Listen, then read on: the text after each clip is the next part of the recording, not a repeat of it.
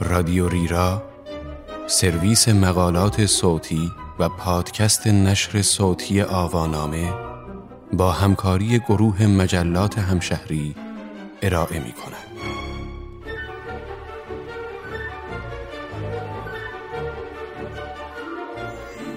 آتیش به جون گرفته دوست داشتنی این عنوان یادداشتی است به قلم عباس کریمی عباسی که در شماره 123 مجله همشهری 24 در تاریخ آذر 1399 منتشر شده است. من مهرانه امروانی هستم. تنتن در سینما زمانی که جورج رمی نقاش و نویسنده بلژیکی که او را با حرف اول نام خانوادگی و اسمش یعنی هرژه می‌شناسیم از روی شخصیت برادرش پیشاهنگی به نام توتور را آفرید خودش هم نمی‌دانست که بعدها این کاراکتر را به تنتن تبدیل خواهد کرد و با او در جهان ادبیات و سینما مانا خواهد شد. این اتفاق در 18 سالگی هرژه روی داد و بعدا با برادرش که یک فرد نظامی بود اختلاف پیدا کرد طوری که از او متنفر شد و سرهنگ سپونز ضد قهرمان داستانهایی چون اسای اسرارآمیز و روی ماه قدم گذاشتیم را به شکل و شمایل او آفرید. این خلق کاراکتر از روی شخصیت‌های واقعی یکی از بزرگترین دلایل موفقیت و مانایی هرژه و داستانهای تنتن است. او کاپیتان هادوک را به گونه قلوف شده از روی ناخدای انگلیسی کشتی المپیک که خواهرخوانده تایتانیک بوده و هادوک نام داشته و پروفسور تورنسول را نیز از روی یکی از مخترعان مشهور که همین نام را دارد گرته برداری می کند. البته به زم نگارنده شخصیت تنتن را از روی جوزف رولتبی خبرنگار جسور و ریز نقش هفت کتاب گاستون لورو آفریده که شباهت زیادی به تنتن دارد. و متاسفانه علا رغم ترجمه های مختلف کتاب شبه اپرا که به قلم لروست، دو داستان پیوسته و جذاب او با عناوین راز اتاق زرد و عطر زن سیاه پوش که سایه هایی از نوار بر پیرنگ آن قابل مشاهده است تا کنون به فارسی ترجمه نشدند. رولتابی همان کاراکتری است که جورج سیمنون به تقلید از او روزگار جوانی خود را به خبرنگاری حوادث برای روزنامه ها اختصاص می دهد. حتی راستا پوپولوس منفور طبق گفته منتقدان هرژه شباهت بسیاری به اوناسیس پولدارترین فرد جهان در آن دوره دارد. حتی میلو سگ تنتن نام دوست دوران کودکی نویسنده بوده است. شخصیت های فرعی نظیر چانگ که در گل آبی و تنتن در تبت حضور دارد، یک دانشجوی نقاشی در دانشگاه بروکسل بوده که برای نوشتن کتاب گل آبی اطلاعات مناسبی را در اختیار نویسنده گذاشته بود. نکته جالب اینجاست که چانگ پس از چهل سال به بلژیک برمیگردد و در فرودگاه مورد استقبال هرژه و رسانه ها قرار می گیرد. تأثیرپذیری هرژه از شخصیت‌های واقعی و داستانی در داستان سرایی او نیز ورود پیدا کرده و بسیاری از پیرنگ‌های سری تنتن از وقایع واقعی خبری یا داستان‌ها وام گرفته شدند. برای مثال سفر به ماه و روی ماه قدم گذاشتیم از دو کتاب سفر به ماه و بازگشت به زمین ژول ورن و تنتن در آمریکا ستاره اسرارآمیز سیگارهای فرعون و گل آبی از اخبار سیاسی اجتماعی آن دوره تأثیر پذیرفتند که البته به دلیل خبرنگار بودن تنتن ماجراها قابل باور از آب درآمدند.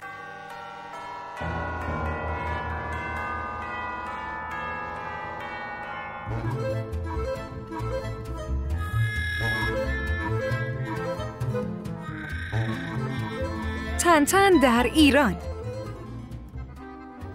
غیر از یک هجویه ایرانی به نام تنتن در تهران که کار گرافیست های وطنی است، تنتن هرگز پایش را در سری هرژه به ایران نمی‌گذارد و فقط در پرواز 714 اشاره به فرودگاه تهران برای توقفی کوتاه می شود. با این حال این کاراکتر مانای هرژه علاقه مندان و طرفداران بسیاری در کشور دارد و حتی انجمنی مجازی با اعضای زیادی به نام تنتن ایجاد شده است.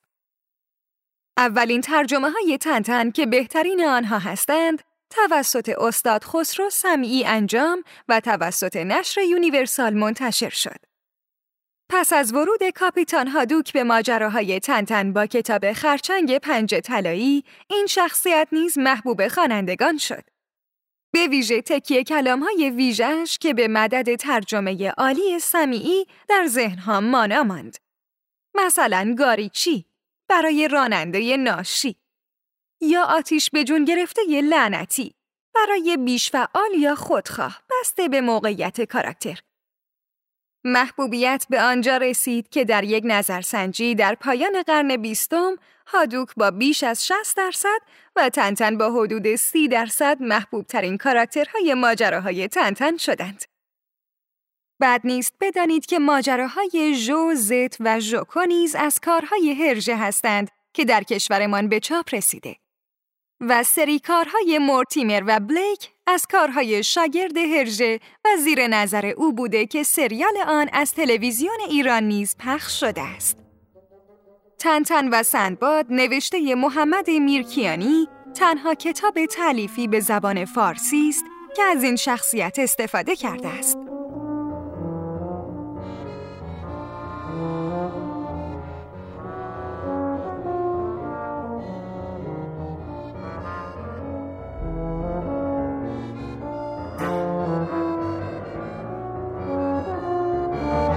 دور دنیا با تنتن ویژگی دیگری که باید به آن توجه کرد و از هوشمندی هرژه در خلق ماجراهای تنتن میآید تنوع لوکیشن و توجه به فرهنگ ملل است که هم برای مخاطب جذاب است و هم به دلیل تنوع نژادها و رسوم و فرهنگ از بروز هر نوع کسالتی در داستانها جلوگیری می کند.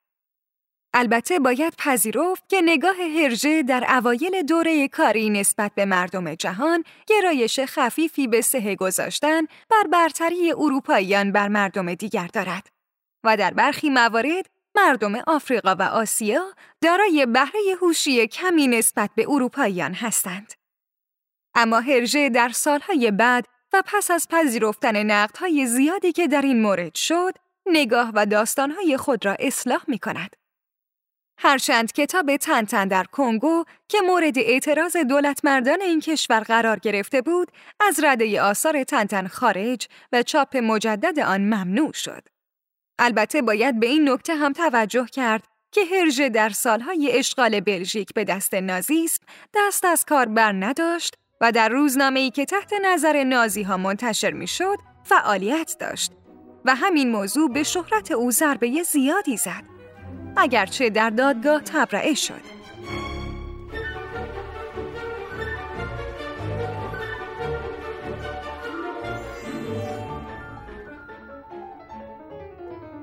چین و هند در گل آبی، آفریقا در تنتن در کنگو، مصر و شمال آفریقا در سیگارهای فرعون، آمریکای شمالی در تنتن در آمریکا، آمریکای جنوبی و لاتین در داستانهایی چون تنتن و پیکاروها پرواز 714، هفت گوی بلورین و معبد خورشید، اروپا در ماجرای تورن صلح، سفر به ماه، اسای اسرارآمیز و کشورهای عربی آسیا در خرچنگ پنج طلایی و سرزمین طلای سیاه از جمله لوکیشن های ماجراهای تنتن هستند که هر یک لطف خود را در ماجراجویی دارند.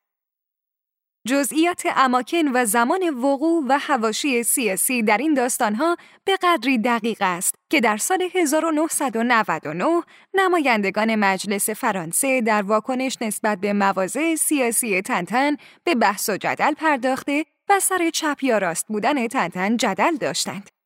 و سعی کردند او را با دلایلی مطروحه به حزب خود نسبت داده و مصادره به مطلوب کنند.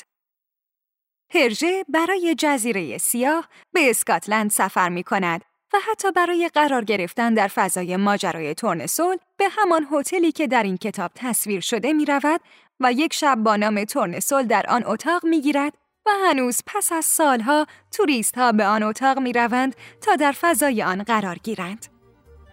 از تأثیرات زیاد تنتن بر سیاست و جامعه این را هم بدانید که چین تنتن در تبت را به دلیل مناقشات سیاسی با این کشور و ادعای مالکیت به نام تنتن در چین چاپ کرد و دالایی لاما در عوض این اقدام به صورت رسمی نشان تقدیر خود را به هرژه و تنتن تقدیم کرد.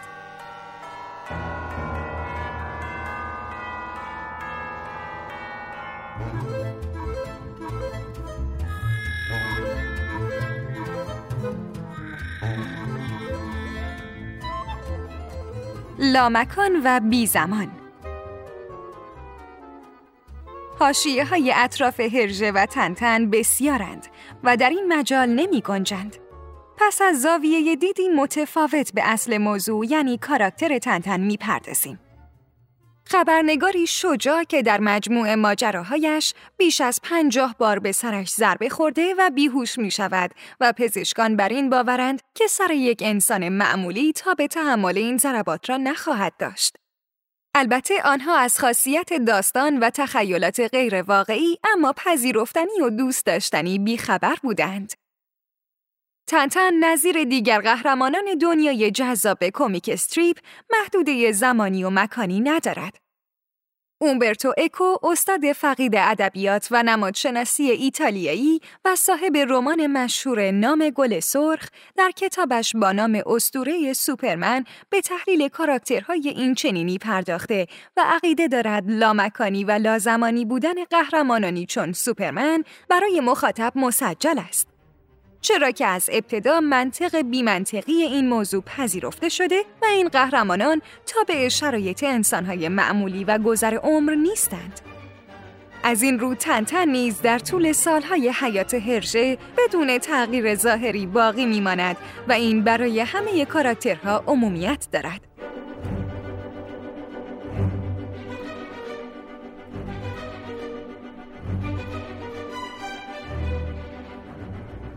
دوستداران و ترد کنندگان تنتن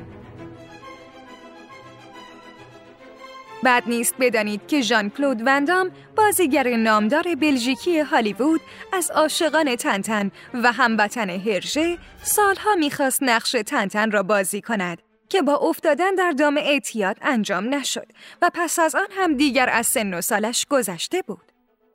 هرچند نه از نظر ظاهری نه شخصیتی هیچ نقطه اشتراکی با تنتن ندارد. این اتفاق درباره شارل دوگل هم افتاده. همان رئیس جمهوری فرانسه که رکورد گینس را در سوء قصد دارد و در طول عمرش یازده بار ترور نافرجام داشت که مهمترین آنها را در فیلم روز شغال شاهد بودیم. او گفته است تنتن تنها فردی در عرصه جهانی است که به من شباهت دارد. چون ما هر دو آدم های کوچک اندامی هستیم که از قدرت های بزرگ نمی ترسیم. اندی وارهول هم طرفدار دو آتشه تنتن بوده و پورتری از هرژه کشیده که در موزه ملی دریایی گرینویچ لندن نگهداری می شود. در این میان مخالفانی هم هستند که یکی از مشهورترین آنها آلبر کاموست و جمله معروفی دارد که در آن گفته است ماجراهای تنتن فقط به کار هیتلر می آید. و البته این جمله او اعتراضی به وجوه نجات پرستی در آثار اولیه هرجه است که بعدها او آنها را اصلاح کرد.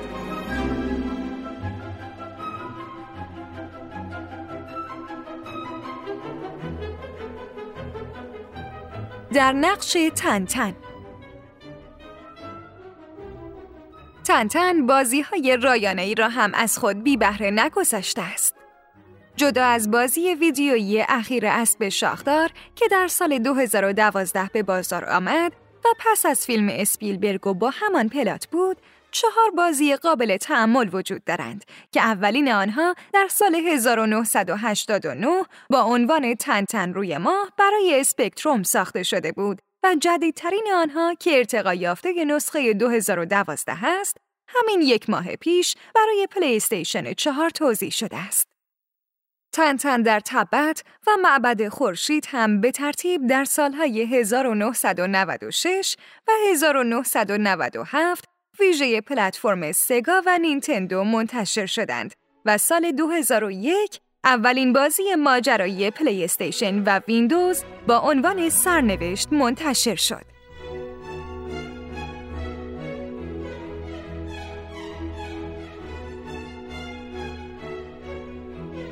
خبرنگار کاکلی بر پرده نقره‌ای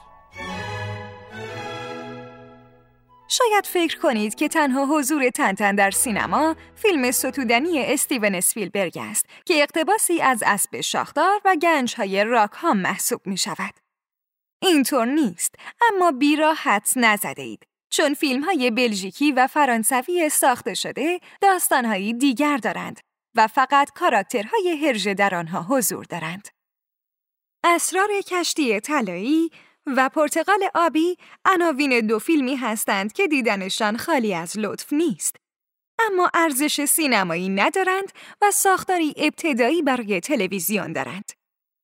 البته سری انیمیشن های تنتن را نباید از یاد برد که با کتاب ها کاملا منطبق هستند. البته فلیپ دوبروکا کارگردان فرانسوی با اقتباسی آزاد از این کاراکتر و داستانهایش آن مرد از ریو را با بازی ژان پل بلموندو ساخت که خیلی شبیه ایندیانا جونز اسپیلبرگ است و واقعا ربطی به تنتن ندارد. ماجراهای تنتن راز اسب شاخدار فیلمی از اسپیلبرگ است که از عاشقان این کاراکتر است و سالها آرزوی ساختن فیلمی با شخصیت تنتن را داشت. این انیمیشن سه بودی که تحول بزرگی در انیمیشن سازی سینمایی ایجاد کرد تا حد امکان به داستان هرژه وفادار است. فیلم اگرچه اقتباسی از دو کتاب اسب شاخدار و گنجهای راکام است، اما در بخشهایی چون تشنگی کاپیتان و توهم او در صحرا از خرچنگ پنج طلایی استفاده کرده است. که البته کاری هوشمندانه است. چون شخصیت پردازی اصلی هادوک در آن داستان اتفاق می افتد. اسپیلبرگ روح اصلی کاراکترها را درک کرده و برای همین اثری ارائه می کند که بیننده آشنا و غیر آشنا با تنتن و کاراکترهای ماجراهای او را به خود جذب می کند. بیشک حضور نابغه انیمیشن سینما یعنی پیتر جکسون به عنوان تهیه کننده در این فیلم تأثیرات مثبت زیادی داشته. اما فیلم تخیل انان گسیخته و بی حد و مرز او را ندارد و امضای اسپیلبرگ را می توان در پای آن مشاهده کرد. انتخاب درست اسپیلبرگ از ماجراهای تنتن باعث شده تا نسل امروز هم با فیلم ارتباط برقرار کند. چرا که فیلمنامه سیر روایی خوبی دارد و فراز و فرودها و کشمکش مناسب و به موقع در کنار تنوع ماجراهای پی در پی آن را برای بزرگ و کوچک و پیر و جوان دیدنی کرده است.